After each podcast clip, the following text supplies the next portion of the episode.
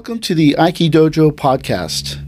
I am David Ito, Chief Instructor of the Aikido Center of Los Angeles, and with me is Mike Van Ruth, Aikido Fourth Dan, Iaido Fourth Dan.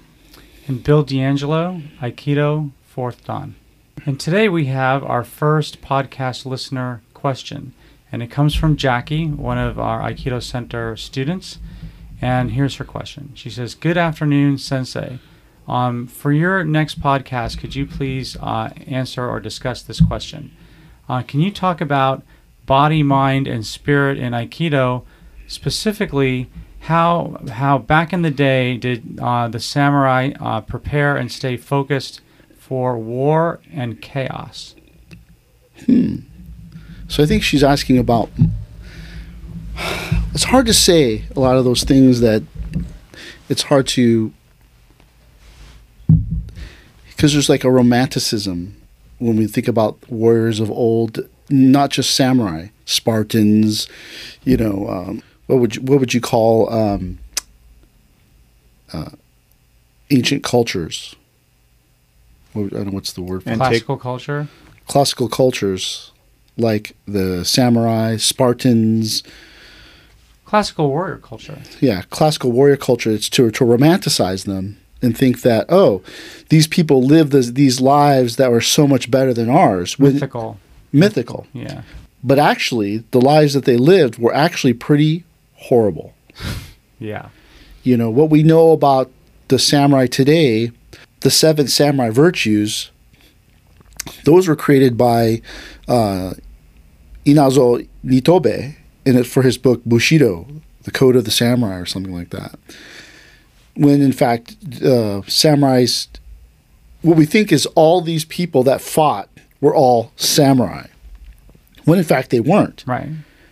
You know, they had you had footmen, you had support people, vassals, and so these upper echelon people, th- they were really the samurai, but the rest of the people were fighting were just fighters, right? And so, you know, you're going to romanticize them that they all live these lives of the based on the warrior code and when it when in fact they probably only did the things which were culturally specific for them and the things that served them.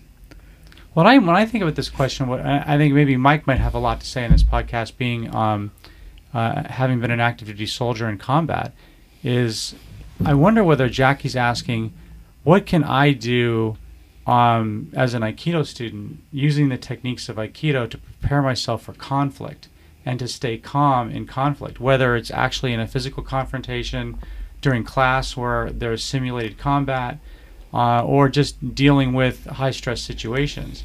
And when I think about that, I think that you know whether it's present day military culture or in the dojo, um, what what comes to my mind is uh, you know, you're talking about classical military culture. I mean, the Romans and, and the Greeks cer- certainly had the idea that um, you don't want to let uh, emotion, which affects you, to determine how you make decisions, and that the Greeks and the Romans had a very, a very well developed theories of how to control your mind and your body. That you always tried to maintain yourself in a state of where you were self-determined. And then you would train yourself through specific mental and physical exercises so that you would stay self-control under stressed conditions. And i think the samurai also had similar techniques and we have those techniques in aikido too. But the question is at what level were those people learning that? Not everyone learned those. No, no, but I mean, well, you mentioned Spartans. I mean, the, certainly the Spartans, which was a very small elite culture, there were probably only thirty thousand male Spartan citizens at any one time. The men learned that from childhood. They were put through a process where they were, you know, like for example, one of the things that they had to do was, at, I think, at, starting at eight or nine years old, they were taken from their parents and they lived communally as boys and they were trained as soldiers from nine years old on. And one of the things that they had to do was from nine to 14, um, they were not like um, served, I think, dinner. They had to go out and steal or hunt their food. So they were taught um, like food stress. And so the feeling of being hungry, they had to learn to handle that stress uh, on their own. Uh, or there's there's a mythical thing that the Spartans went through um, that this this was again to, to train uh, dealing with the stress of pain. They would put an animal in their cloak that would like hurt them, and they had to stay there and and, and, experience the pain and be stoic. Where's where the word stoic comes from? Not from the Spartans, but the Romans later developed this, where you would experience the pain, but you wouldn't show it because as a soldier you have to be able to maintain um, composure while you're under pain. And the Spartans did all kinds of crazy ass stuff to, to train children from nine and and in fact the whole Spartan culture the the men lived communally not with the women. And then when they wanted to go with the women to have children they would then leave the communal area to go off and spend time with the women. They would always come back. So you know I think that one way to look at this is that um, there are warrior cultures that develop very specific techniques to develop that. But what interests me with respect to Jackie's question is what what do we do now that's been derived from those other cultures that help us? And I think the key thing that the the Greeks and Romans did was that they put themselves in repetitive stress situations over and over and over again, so that um, they understood what the stress was, so that they could remain calm during the stress and make competent decisions. So well, from a now that you mentioned that uh, through uh, military experiences, the training is meant to, short of actual combat, is to create what they call stress inoculation. Right. If if you're never put under a stressful situation, all of a sudden it happens, you're going to react to that stress differently. Right. Tunnel vision, uh, auditory exclusion, all these weird things that happen when you're under a stressful situation but to put them through a process of where they're stressing you out, stressing you out. Not a constant state of stress. That's where we get into things like PTSD and things of that sort. But to stress inoculate that individual so when a stressful situation does come, it's not so physically uh, difficult on that person. They're able to still push forward and not be uh, susceptible to the frozen. physical aspects of stress. Well, I mean, what other things do the Greeks, Romans, Spartans do to stress inoculate?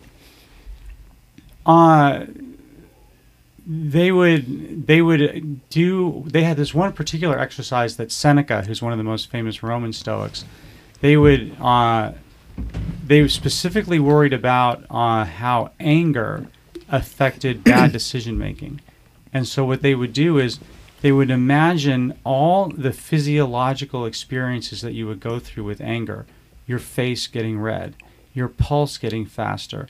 And then they would um, simulate the experience of anger and then see how the physical aspects of anger um, were unpleasant. And then as soon as you would go through that, then they would stop. And uh, so there would be this self exploration of the f- why you don't want to experience the negativity of anger. And, and basically, you would train yourself over time to resist uh, and and essentially teach yourself that you don't have to live in anger. And one of the techniques that they used, Marcus Aurelius, who is the probably the most famous Stoic because he was the emperor of Rome, is he kept a daily journal. And what he would do is every time he felt something that was disturbing his equilibrium, he would write it down in his journal. And by constantly keeping a record of all the things that disturbed his equilibrium, he would then learn how to constantly self correct on a daily basis. And that's how we get um, his, his uh, meditations, meditations, which is probably one of the most famous um, records of Stoicism. Hmm. Probably the most famous record of Stoicism, which is the Meditations.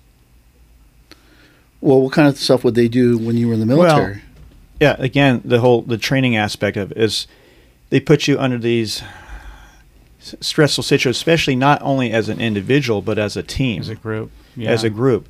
Because on top of stress inoculation, they're also trying to teach teamwork. They're also trying to uh, watch and check for uh, gleans of leadership. You know, because during the process of this happening, they're going, "Wow, look how that guy's handling the stress.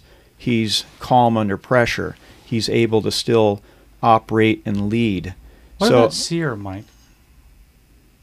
Is that I'm not I'm not too familiar. SERE happened after I already got oh, out. so, after? Yeah. yeah. But all these situations there where where they're able to stress inoculate, uh, build teamwork and also develop le- leaders out of that. Because again, how can you really assess who the leaders in that group are going to be until you put them under those situations, those conditions to see those things come out? Because the, the cream's going to rise to the top, correct?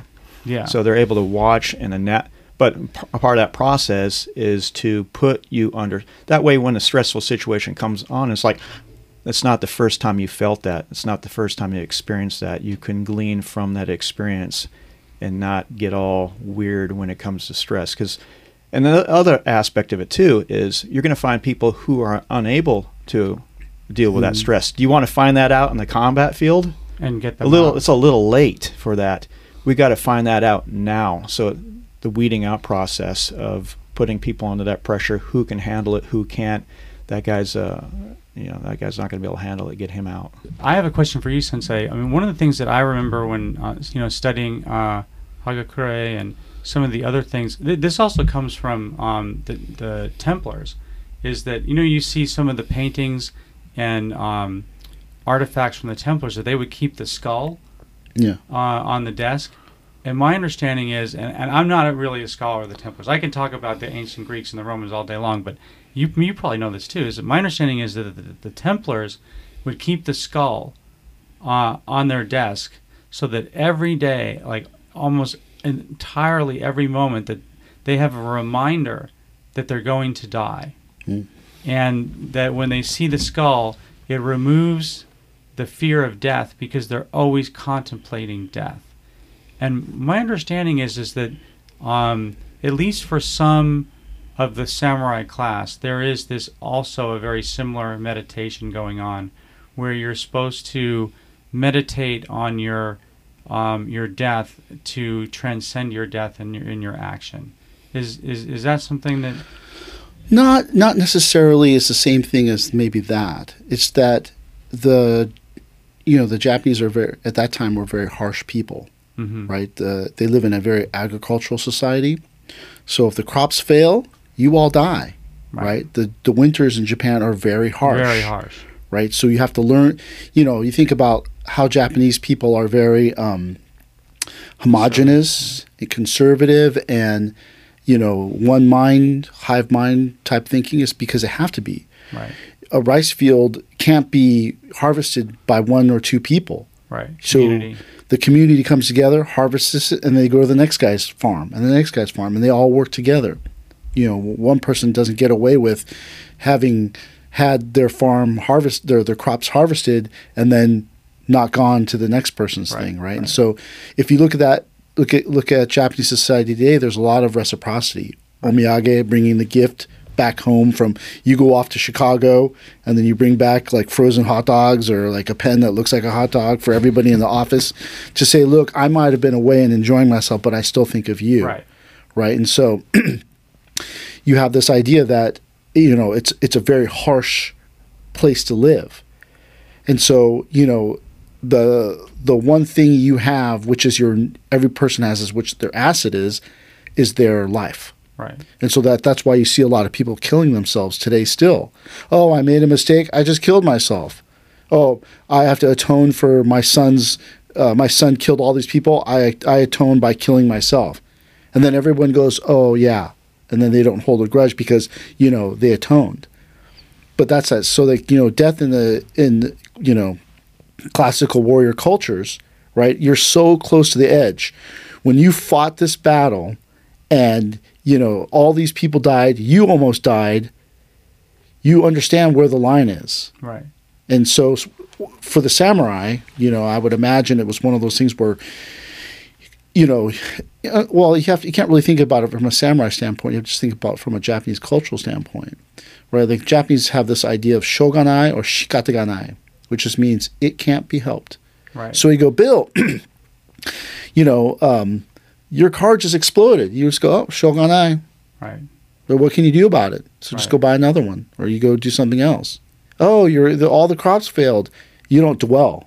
Right. You just move on. Yeah, you know, like when I was talking to Furuya Sensei about the World War II, and you know all the all the internment camps for the Japanese Americans and things like that. I go, oh, but Sensei, tell me, tell me all about it. The first thing he said was that it's shoganai, Right. can't be helped. Got no sense worrying about the milk that spilled. Just clean it up. It got spilled. That's shoganai. You just clean it up. You just move on with with that. You, you deal with the hardship. You know, if you look at all these different things about Japanese culture, ninja, you know, nin, nin is uh, to bear, to endure, but that's also nin is also the way to say patience Hmm. in Japanese, to endure the hardship, to be patient, and right. And so this idea between life and death is not. It's it's a very cultural thing, you know. Like like someone said, "Oh, didn't all samurai study Zen?" No, not really. There's some that study Tendai, Christianity, Zen, or Buddhism, in general. Um, and so, you know, but they all have like this central theme of Buddhism, except for Christianity, of course. And so you're thinking about this idea of life and death. Buddhism is very, um, it, it pairs very well with the warrior culture Warrior ethic. Yeah. you know that you know you have to learn to become nothing so that you can become something Yeah. and so it's the same thing you're talking about it's like these stressors you you learn to deal with these stressors right but if you look at al- almost every warrior culture maybe not the middle eastern ones but maybe even then i don't know they all are into drinking alcohol or some type of fermented beverage so maybe the way they deal with it is to Is to drink. is to forget by drinking. You know, I mean, you- bring up Buddhism, and it seems to me that one of the interesting things about uh, dealing with stress, because Jackie's kind of talking about like the war, she used the word chaos, is, um, you know, our, our, our teacher was a uh, Soto Zen um, teacher, but I mean, he didn't teach us a lot of Zen. I mean, he didn't teach much about it, but the, the little bit I understand about it, the, the, what may be attractive to uh, the warrior class about Zen is you can't let like if you're doing sword or even aikido you can't let you can't get your mind get stuck on things.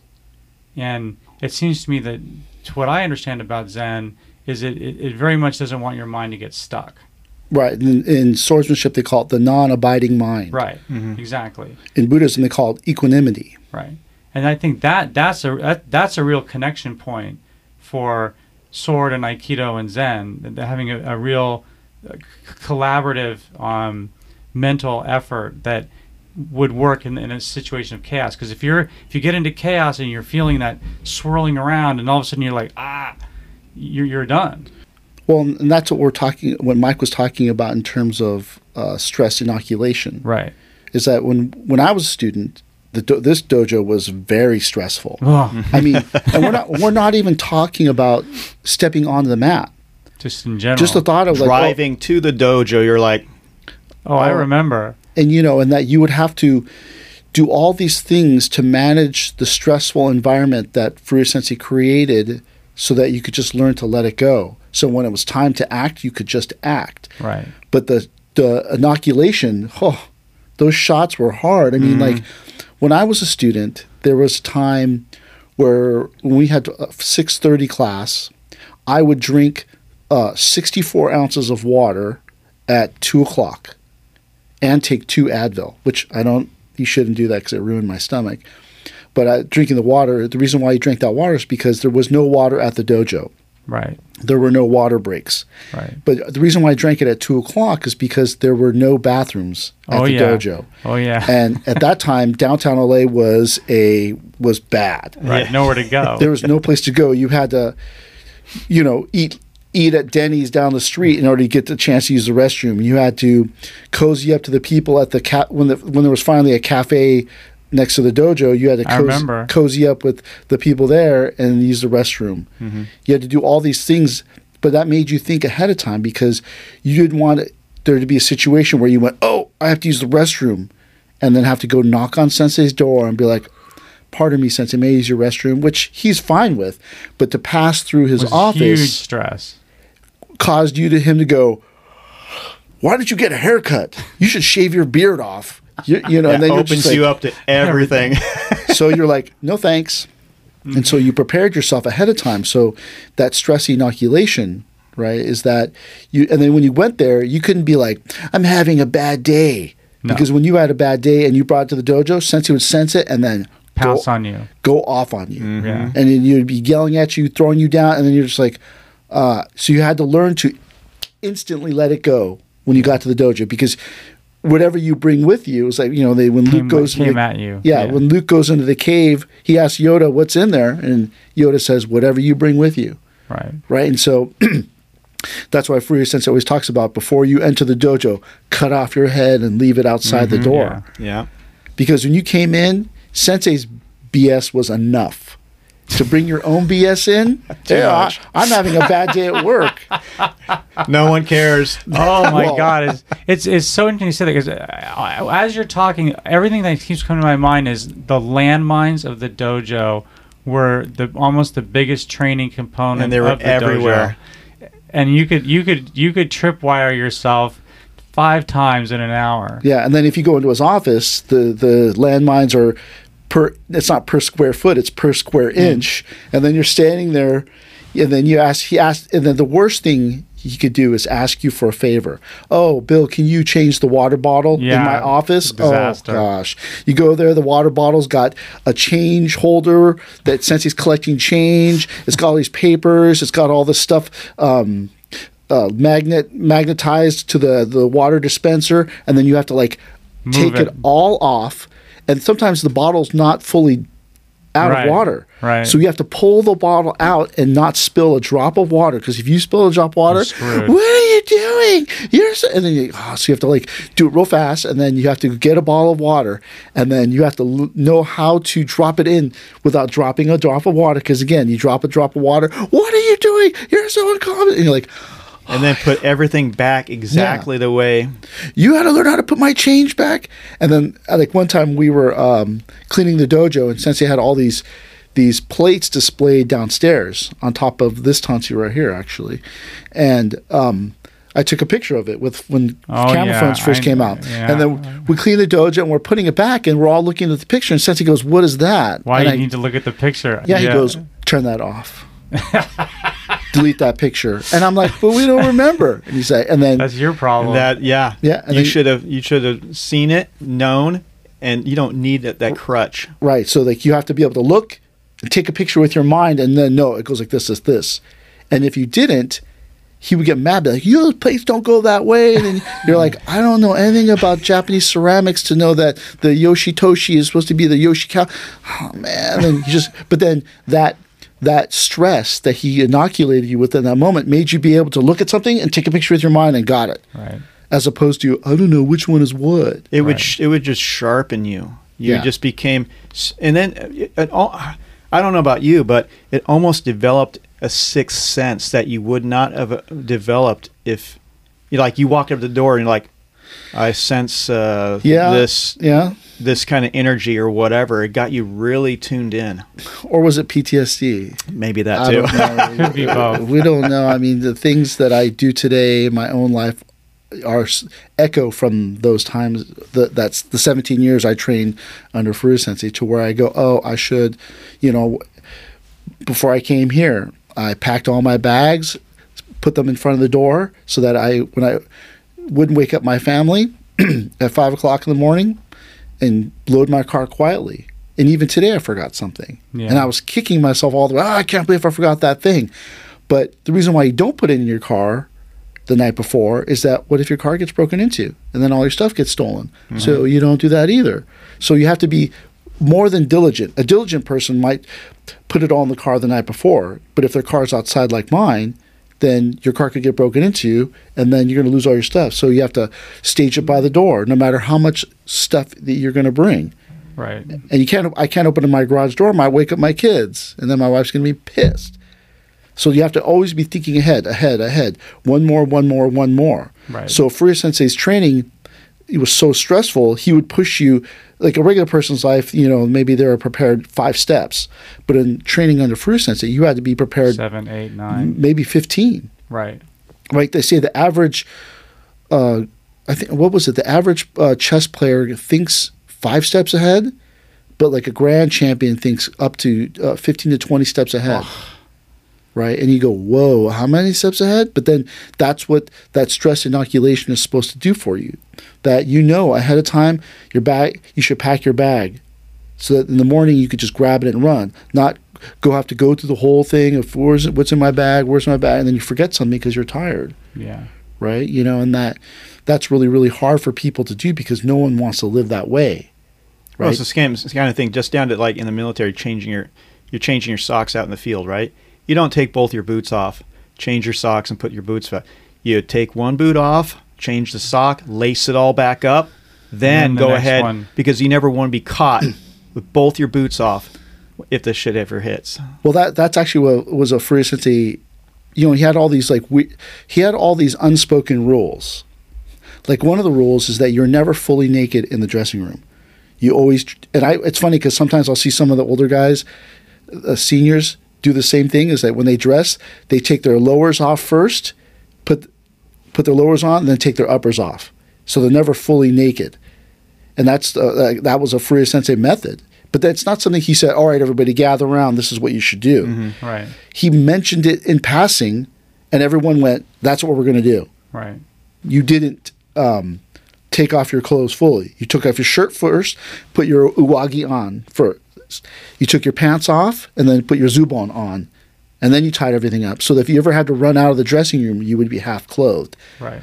And then someone told me, which I don't know if this is true, that it comes from a Miyamoto Musashi story, where the reason why Miyamoto Musashi supposedly didn't bathe was because in uh, Eiji Yoshikawa's book Musashi, he was uh, he was taking a bath and attacked by the by some people, and so that's why he never bathed because he never wanted to be caught off guard Guard. Yeah. right? But like, since he never said, "All right, everybody, this is what you're going to do," you saw someone get in trouble, and then you changed your method to reflect that thing so that you wouldn't get in trouble. Like one time, the student showed up to a demonstration without a hakama. Oh, without a hakama. and panicked, drove someplace to buy a hakama and then drive back.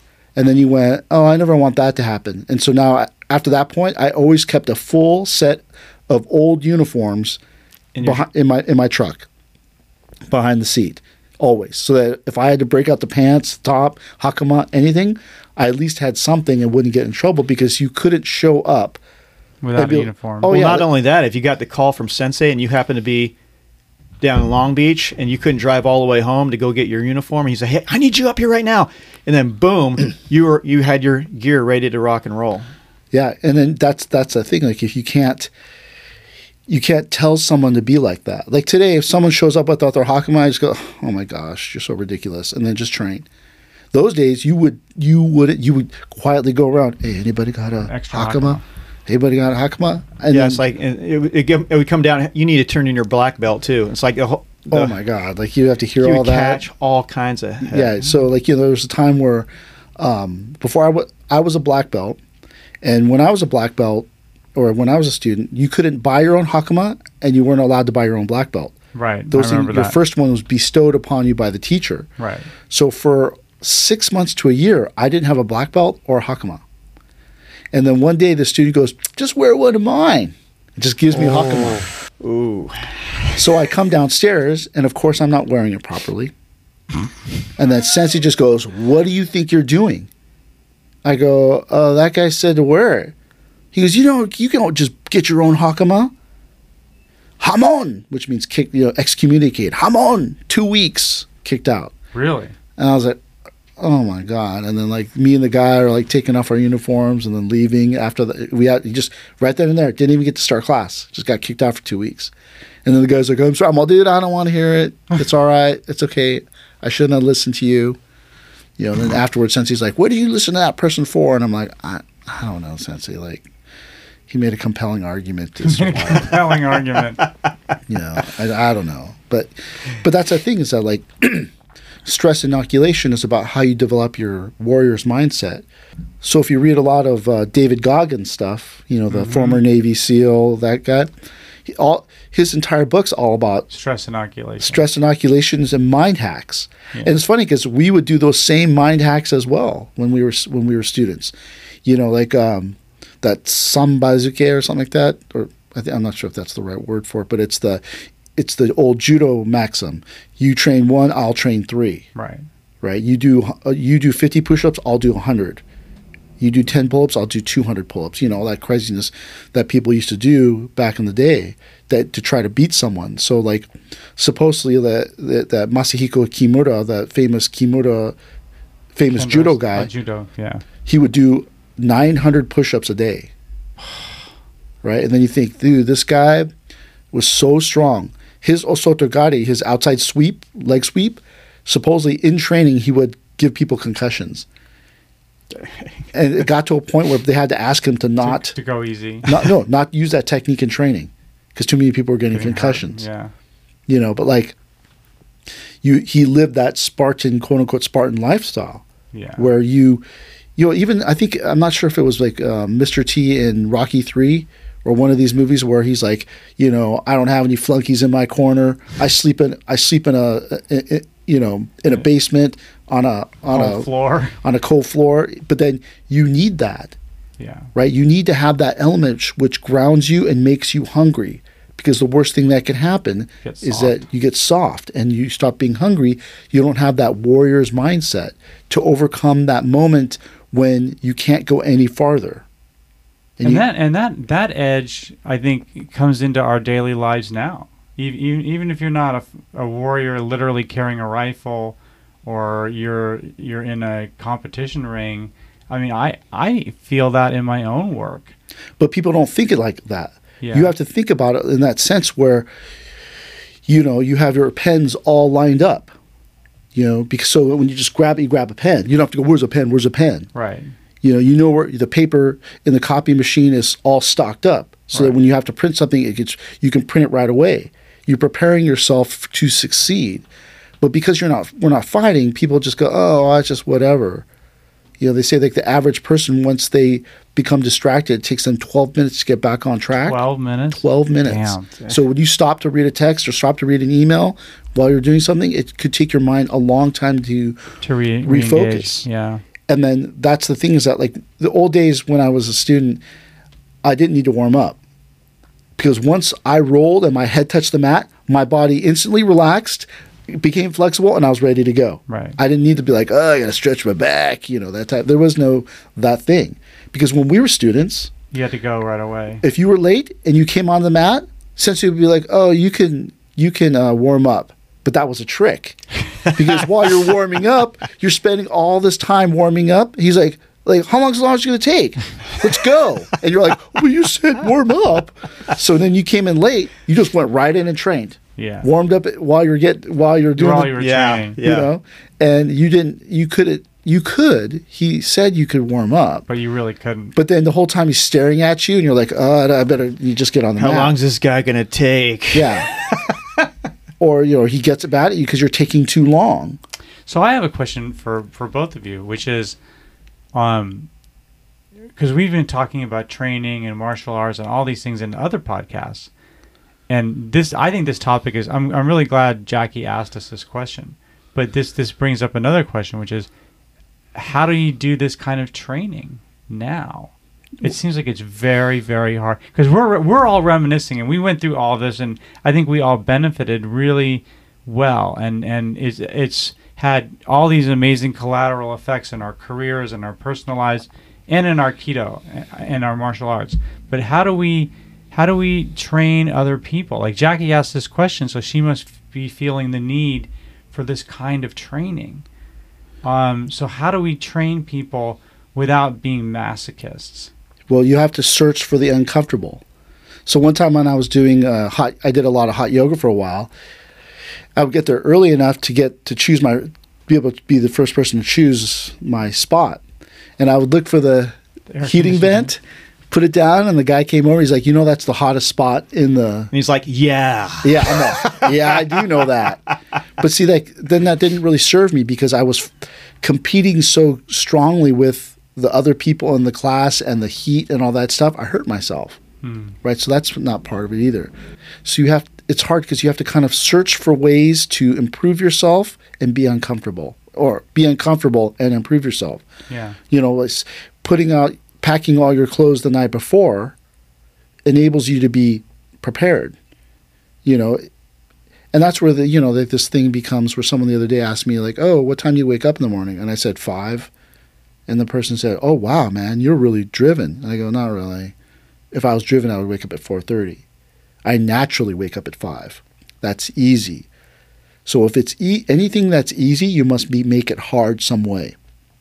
Like when I was a student, they uh, we would train really hard before class so that you're completely exhausted and then you take the class so that you would know what it's like to train exhausted. Yeah. Or one time I was stretching before class and oh, I pulled a muscle in my back. And I was like, oh, I'm just going to go home. The other, one of the other students goes, nah, man, you should train. Then you could feel what it feels like to train injured. And I was like, okay. you know, and you're training, you're like, every time you roll, you're like, oh, oh. Every time you move, oh. Yeah. But then you got, you understood what it would take.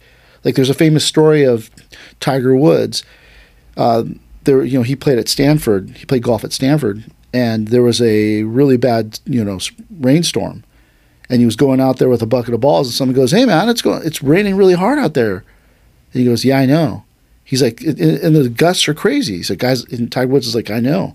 I want to know what this is like." Hmm, interesting. Right. So then when he goes and plays at the you know British Open, And it's crappy weather. Experience that same conditions. He goes like, "Oh yeah, I've been here before, because I've been there before. I become familiar, yeah. and then, like you said, you're inoculated from that stress, and you can go, I, I get what it's like. It's not a shock to your system, you know, and that's one of the reasons. Like when I, the, my whole entire journey of self discovery began in this class I took when I was uh, like 19 years old, 18 or 19 years old at PCC. It was a sports performance class. And this guy talked about all these different techniques to improve yourself self development wise. And he told a story about the uh, LA County Fire Department is really hard to get into. You have to score 100 on the um, oral exam to even be, go to the next level 100. So he wanted to test this theory where he used visualization. So he went through the whole process, got it, passed all the tests, got 100 on everything, and got to the um, uh, oral exam. The, a couple days before the oral exam, he goes to the place where it's supposed to be held, and he talks to the janitor, and the janitor lets him in to see the room. He scopes out the room, gets the lay of the land, and then goes back and visualizes the interview, and then takes the interview and gets 100 and then he just dropped out after that but it was he wanted to see, See if if you could do it. He could use visualization, right? But by going to that place, that enabled him to stress inoculate Wow. because he at least saw the the setup because it's always the same. You go, oh, there's going to be a guy there. I'll be sitting here. Okay, so I'll know what it's about. That's the same reason why people should come and watch the black belt test if, if they're ha- if they're not a black belt because they see it and they go they're stress inoculating. Oh, that's the format. This is what it's about. Okay, well I don't need to freak out. Uh, now I know where to bow and how to bow. Okay, I know how to do these things. You're stress inoculating, right? So you you put yourself into these environments that are uncomfortable so that you can grow, right? Yeah. So what how what do you want to grow? How you, you want to if if uh, Watanabe Sensei makes you do a thousand suburi in class, it's really really hard. But if you did a thousand suburi every day, It a thousand be hard. a thousand suburi be like, eh, no Yeah, big deal. there. Like one time, Sensei got mad at us, and he said he told the person teaching the class all ukemi, no technique. Oh yeah, we've talked about that. And then so we had roll, we had a break fall, backward roll, forward roll, blah, and I the whole time I was like, this is so easy, and I was like laughing to myself. The guy's like, fifty handshake break falls. I was like, no All right, problem. Let's go. I have my break falls pretty smooth. Fifty break falls, rolls, all these different things. At the end of the class, people were dying, Gassed out. and I was like, this. That was so. E- I was like laughing to myself. This is so easy Right. because I had done so much ukemi prior to this time, and my ukemi technique was good. So then it's not that uncomfortable for me. right. But if Sensei would have like said two hours or three hours, or you know, do this or something that I'm not accustomed to, maybe he would have dragged me out into open waters where it's really deep, and then I would have drowned. Right. But then, how many people would have drowned before we got there? Well, that Right. goes into a whole other area. Is part of the whole condition aspect of being in the military is it eliminates that physical stressor. There's all kinds of different stressors happening, but the more physically conditioned you are, that eliminates one of the possible stressors. Right. That way you can address the other ones. Because if you have this stress on top of this stress on top of this stress, your chances of success dwindle. But if we could, okay, let's eliminate the physical stress. You're highly conditioned. Okay, that's less of a factor in this scenario. Yeah. What's your favorite uh, Patton quote? Uh, I have several of them, but yeah, he's he's all about training. Yeah. Well, fatigue makes cowards of us all. Yeah. Right. Yeah, I mean that that was my first answer to Jackie's question, which was, you know, what how do you how does samurai or how does anyone prepare for war and chaos? And I think this would be Mike's answer and probably your answer too, and mine is it's just training. You have to consistently train for conflict, whether it's mental training, physical training, or a combination thereof. You have to consistently prepare for conflict and, and war and chaos. You have to you have to train for it and prepare. Yeah, I mean, so I mean, you guys might think about it as a you got to train for it, which is true. And then I also, as an Aikido teacher, add another layer, which is if it scares you, face it. Right. You know, the monk, the monk Ryokan said that like, if you're scared, face it. If you're going to die, face it. If death stalks you, face it. Right. You whatever you whatever your fear Confront is, it. Yeah. confront it. Get comfortable with the uncomfortable. Yeah, and so like you know, you sleep with a a tennis ball on your leg or in your back, and it's so uncomfortable, so that you know what it's like Yeah. to be uncomfortable. No, I totally agree. I think that that's you know going back to the Romans. I mean, they they really believe that um, emotion, like fear, which is an emotion, but any of these emotions that they literally are almost like outside forces coming into you, and that they destroy your ability to act, and that you have to learn to control yourself, and that you learn to control yourself by training, by as Mike is talking about, and you're talking about, by putting yourself in situations where you experience the negative emotions. You learn to train to keep them at bay, and then that allows you to make good decisions and under adverse conditions, which in Jackie's questions is what she says war and chaos. That you know whatever that training is, and in our in our case, the training's Aikido, right? I mean we're we're we're an Aikido school and an Iaido school. Well, well, that's when you train and train. You train on the days you don't want to train. If you train, if Jerry West said, if you train on the days, only trained on the days that you wanted to, you would never train, Right. never practice. So that's that thing, right? Like you have to confront something and make it uncomfortable. You could go to the dojo on this day, but you really don't feel like it. Well, got to do it. That's the day. That's the day to do it. That should be your deciding factor whether you go or not. I don't want to go. Well, today's the day. And, and for instance, he said those days are the days that matter the most. Right. The days when you want to go, he said, don't matter at all. Right. But it's the day you don't want to go that matters. that matter, that you get the most growth from because you had to overcome your mindset to, you know, you go, "I- you know, I don't want to go tonight. What? The Broncos are playing the, oh, wow, you know what? Uh, this is a once at a time. And, you know, they've, well, you know, and you talk yourself into it. And just as you talk yourself into not going, you have to talk yourself into going right. you know, and that's where David Goggins has all these little um, mind hacks. You know, every chapter in his book, his book is those are just stories about his mind hack and how he learned that mind hack. We do all that all the time.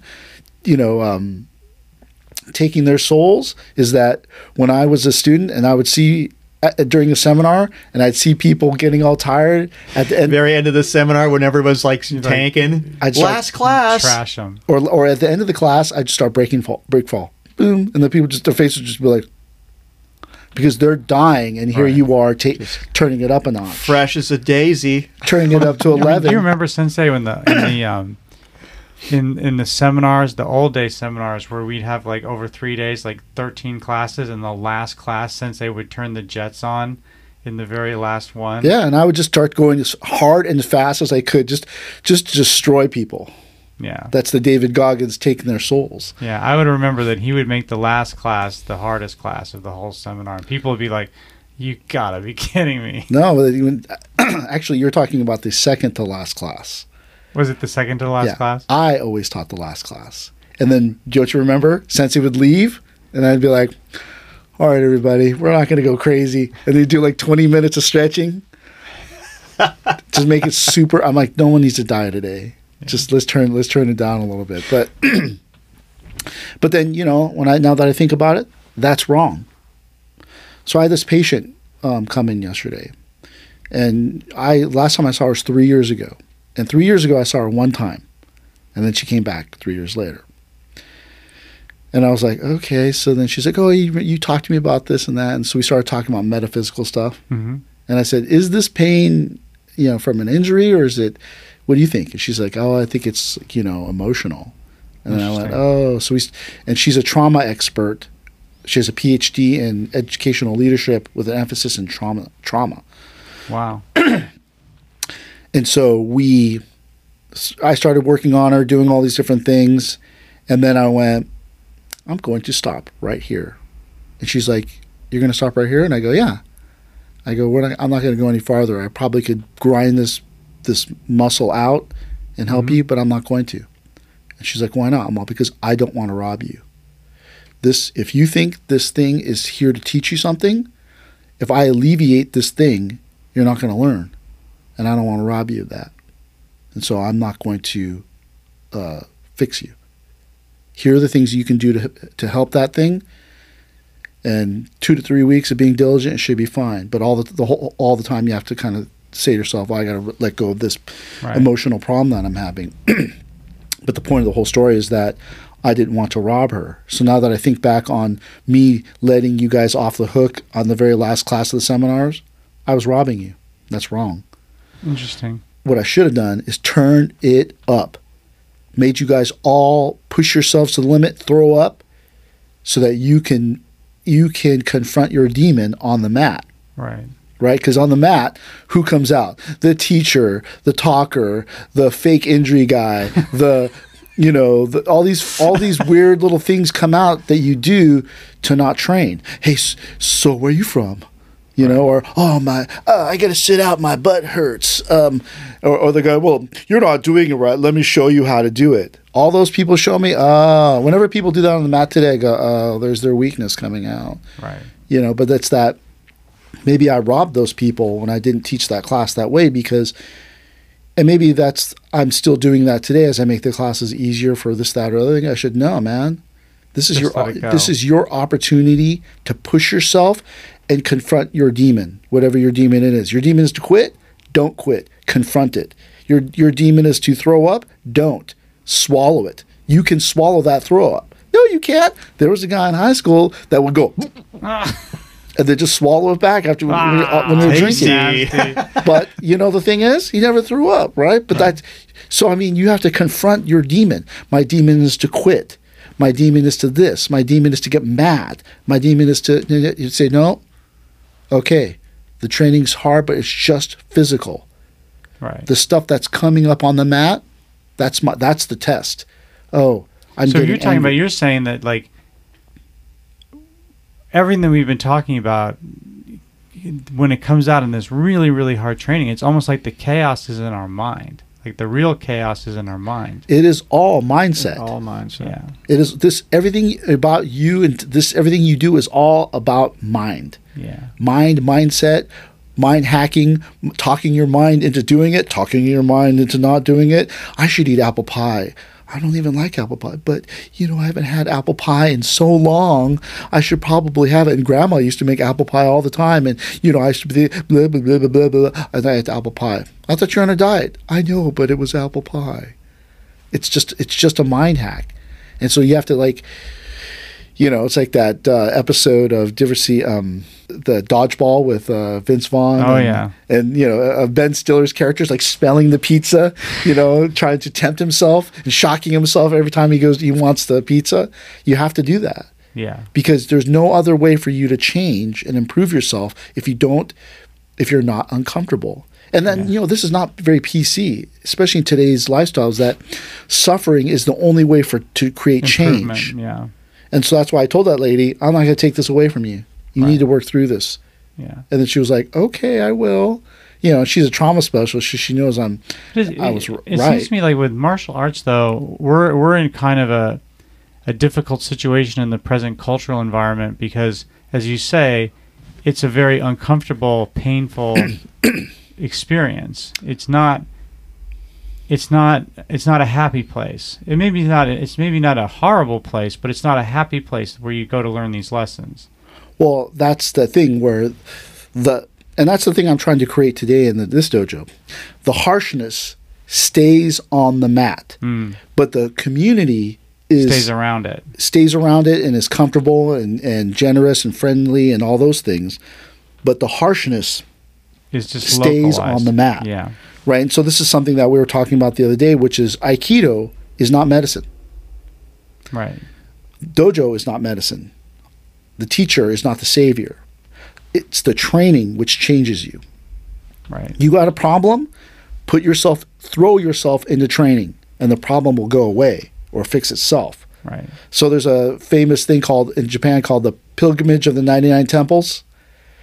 So whenever you had a problem, you go to this priest, he would say, "Take the pilgrimage of the 99 temples." So you have to go visit these 99 temples. Right. The the pilgrimage of the 99 temples takes 12 years. So you got a problem with the girl? Take the, the, the pilgrimage of the ninety-nine 99 th- temples. This is very similar to what you and I were talking about with that um, Carl Jung saying that you don't necessarily solve a problem, you outgrow. The Right. And so by the time you get back of 12 years, it's over. that with. girl that you were having a problem with, that bully you were having a problem, the harvest you were having a problem, those things are all gone. What Yeah. girl? Yeah, she's she's older and Yeah. married now, so there's no problem. But you but that's that thing, right? Like if obviously they don't want you to just run away from your problems, but it's that you have to put yourself into something positive which creates change. yeah, I, I think that makes a lot of sense. So, how do you do that in today's climate? The, t- the today's climate's no different than hundred years, five hundred years, thousand years. It's all the same, right? I think it was Heraclitus, even though Jacob said it's probably not. But it, Heraclitus said, with a a group of wa- hundred warriors, uh, 20, 10 shouldn't even be there. Ten or twenty shouldn't even be there. Seventy or eighty percent of those people are just fodder. Ten percent of those people are are fighters, but only one of those fighters is a true warrior. yeah, It's the same with things as today. It just seems different because of the internet and all that stuff. There are still people out there that want to push themselves. I mean, look at CrossFit, right? I mean, people are like giving theirse- themselves rhabdomyolysis and dying Yeah. because they're training so hard. So the training, the, the desire to train is out there, right? We just have to kind of create a situation where they understand that the harshness of the training stays on the mat right. But then there's still this social structure where it's generous, kind, fun, but not just this place where people are beating the crap out of you and whispering in your ear, "You're not a no one. You're never. You're not a. Uh, you're not a has been. You're a never was been." I'd actually said that to someone. That's why I say that. But, and that's rude. That Right. rude, right? That's you know. So that's the hard part is that that we have to replace the bully culture of, Right. of martial arts with the harshness of training. Right. In the old days, you would the the, the teacher would be, would be your enemy, and you were trying to defeat the teacher because the teacher was so cruel. You're like, I'm going to beat this person at their own game. Right. But today, that's not really healthy either, right? So you have to make it about the physicalness of the training, which creates the harshness and the suffering, which enables you to grow. You know, if you you said, "Man, I'd never be able to throw Mike Van Ruth down," and then one day I did, then I, after that I realized I can throw anyone down. Right. You know, but then if you never confront, you always run away from Michael Van Ruth. How like, you gonna grow? How are you going to climb that mountain? Right. right? You have to. One must uh, dance with the devil to know the devil, type thing, and then you you try this person on. Yeah. You know, so I mean, I don't know if they do that in the military, where they you you have they they give you a goal which just seems, you know, unsurmountable, and then when you achieve that goal, you're like, wow, I can do anything. Yeah, there's always these areas to get over, and I, I, I think from my experience, I, I grew up in a, as a young man in, a, in an environment where it's like, well, go do that, go do that. So again, we were talking about before stress inoculation. It's like, hey, go do that, and you had to do it. And it's like, so when the next task comes along, you've built onto that confidence. Go, well, I think I can do that. I've done this, that, and the other. But building those those points of I've overcome this, I've overcome that. You know, the next task doesn't seem so insurmountable because you have a track record of meeting a situation and overcoming it. What's the the the the talent the, the talented student hmm.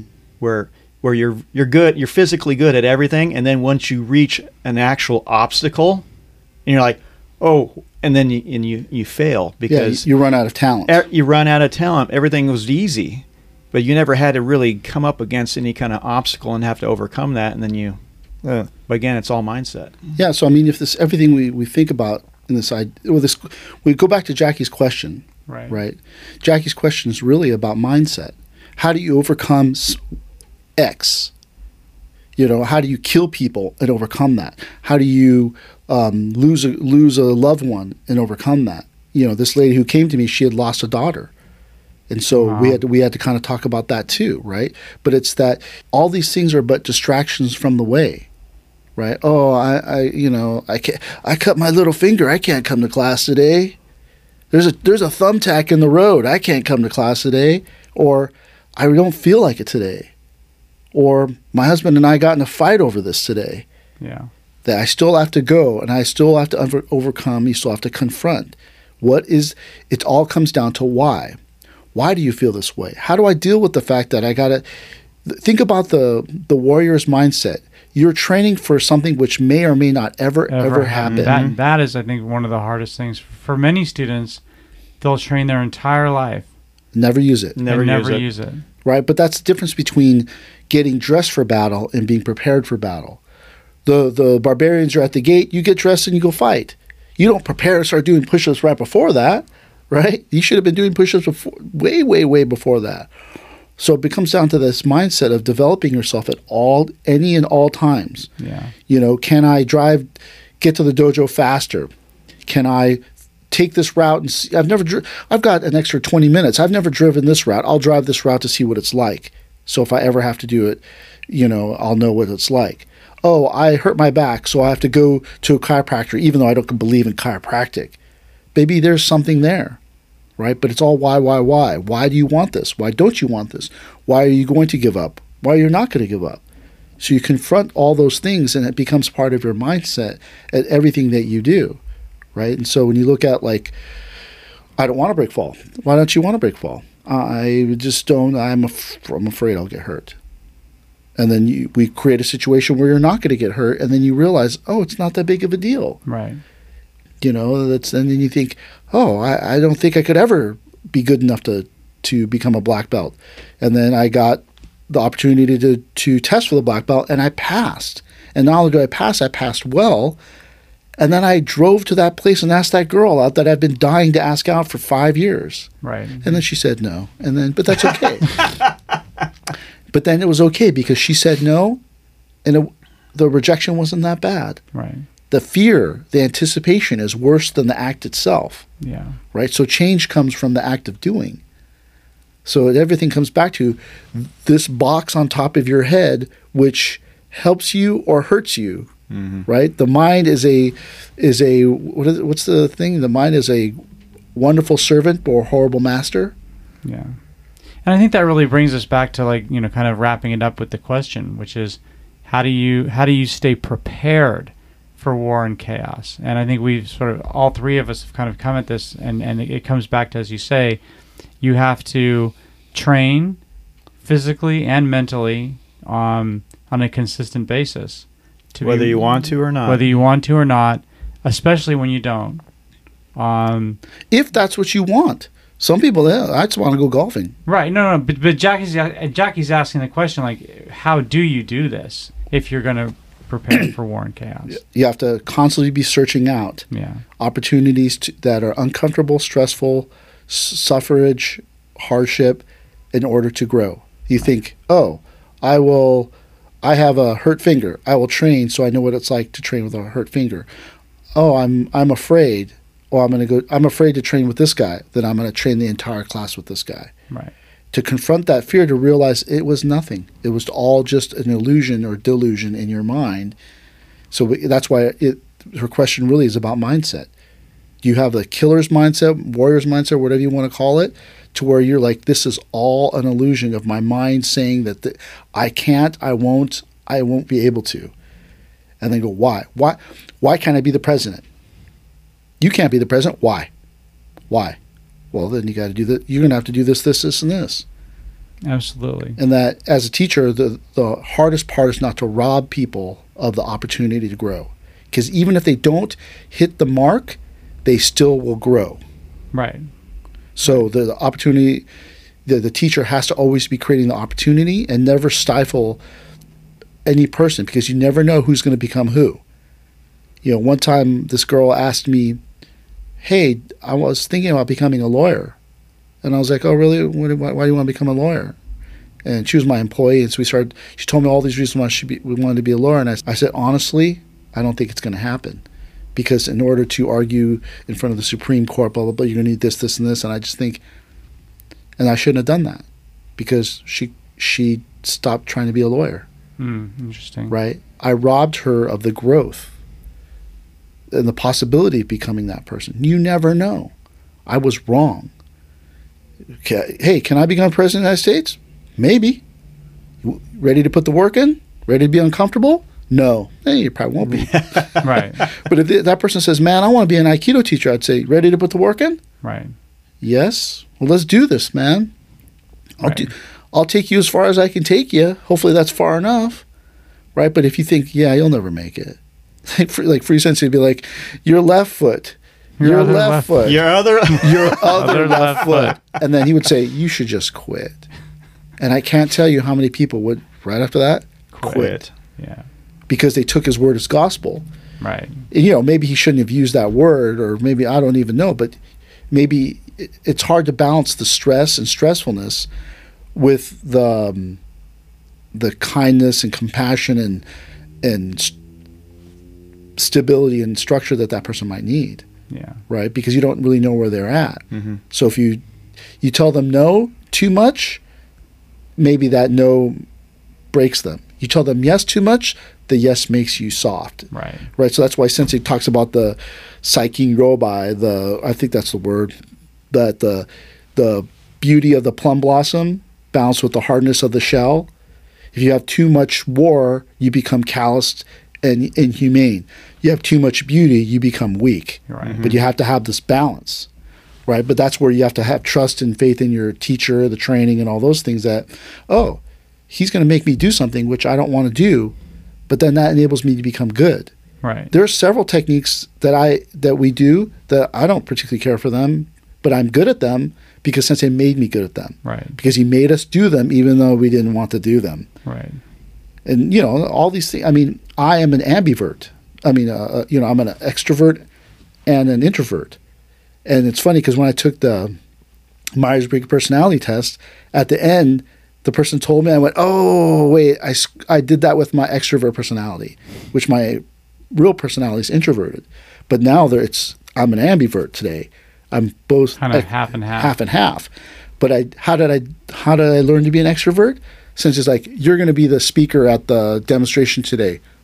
What? What? Hands me the script, and I'm like the Aikido Center for Los. Talk about being uncomfortable. Or he was like, "Oh, the 30th anniversary, you're going to speak, write a, write a speech and speak." What?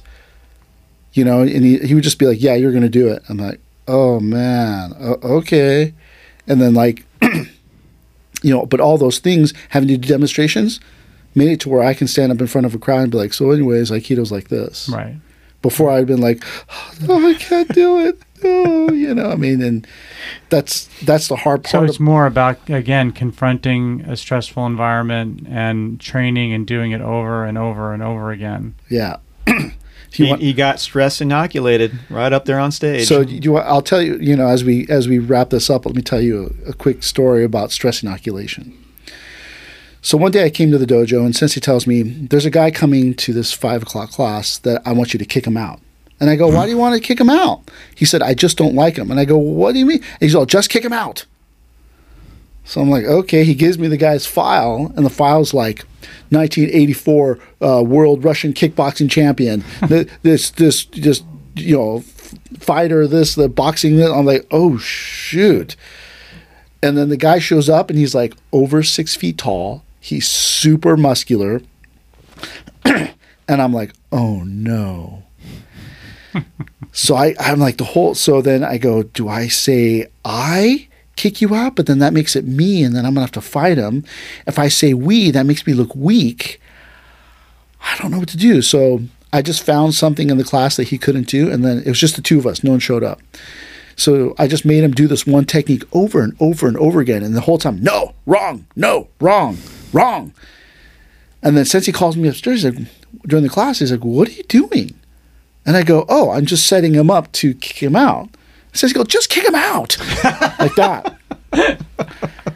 so we, I go, Man, the class is over. So I stand at the door with his check in my hand. And then he comes to the, you know, he comes down, he's ready to leave. And I go, I don't even remember if I said we or I in that moment, but Oh, I said no. that we, we, but I or we have decided not to accept your membership at the Aikido Center in Los Angeles. Here's your check back. And the guy's face got stern. What? then he went, he went from what to, are, are you serious? Like he was going to cry. Wow. And I was like, oh, shoot. And then he was like, but why? And I go, we just, you know, we're not going to accept your membership. And then he walked out. And the whole time I'm thinking, now I'm going to have to fight this guy in the parking lot. He was huge, a foot, more than a foot taller than me. And a little bit older too, but huge. Big and I was guy. like, oh Grizzled. my God. Yeah, grizzled. Drives a ca- cab for a living in LA. And I was like, oh man. And the whole time, like, I'm thinking, I'm going to have to fight this guy in the parking lot. So talk about stress inoculation. So I go upstairs, and then Sensei goes, "How was it?" I said, "Never make me do that again." And Sensei deadpan looks at me and says, "Now you know how to do it." Hmm. And I was like, I was all mad. And then the whole time I dressed and I was leaving, and the whole time walking You're to the car, it. I was like, Watching for an ambush. yeah, getting ready to like bust into a stance and get, get it on with this dude. Got to the car, locked the doors, drove away. but the, I mean, I was like, I was sure Yeah. that this dude was going to get get to the car and be like, "All right, I'm waiting for you at the car." But he wasn't there, you know. Wow. But the point is, is that S- Sensei stress inoculated me, and then you know he said like, "Now you know how to do it," and I was like, "Sob, Damn it. darn it!" Like, it was so stressful. I mean, but now I know how to do it. Right. You know, when I fired people, when I was uh, a, a boss at a, at a job, I fired a whole bunch of people, and I'd be like, I I've been here before. Yeah. Not that bad. Not that bad of a thing. So, you know, as we summarize this whole thing, really, it's it comes down to mindset. Yeah. How do you overcome X? Mindset. How do Yeah. you deal with this? Mindset. Mindset. Yeah. It doesn't matter what it is. Uh, bro- broken down car, guy, person trying to kill you, you know, loss of a loved one. You got to train yourself, right? You have to train yourself to realize that none of this matters. It is. That's why you think that a samurai could just give away their life so easily and just kill themselves. They kill. They kill themselves because really, it's there's nothing in this world. Not. It's that whole idea that honrai mu ichimotsu nothing exists. Nothing exists before, nothing exists now. So this is not that even big of a deal. But then we make it a big deal. Hmm. So really on on earth, it's all about mindset. All about how you engage people and engage that thing which is confronting you. Right? So I mean, that's that's the hard part. It's like if you're lactose intolerant and someone gives you all this ice cream, right? That's either the worst thing that's ever happened to you, or but if you like ice cream, that's the best thing that ever happened to you. It all it's all mindset, right? Yeah. Exactly. Sure. Well, I think we answered Jackie's question today. Hopefully, I think we gave her a good answer. yeah. And anyone else who wants to uh, send us a question, Please send us questions, and we'll we'll try to get to your questions. uh, leave them in the comments if you want. But uh, thank you very much for watching. Don't forget to subscribe to this podcast or video channel, uh, and thank you for watching. Thank you. Thank you very much.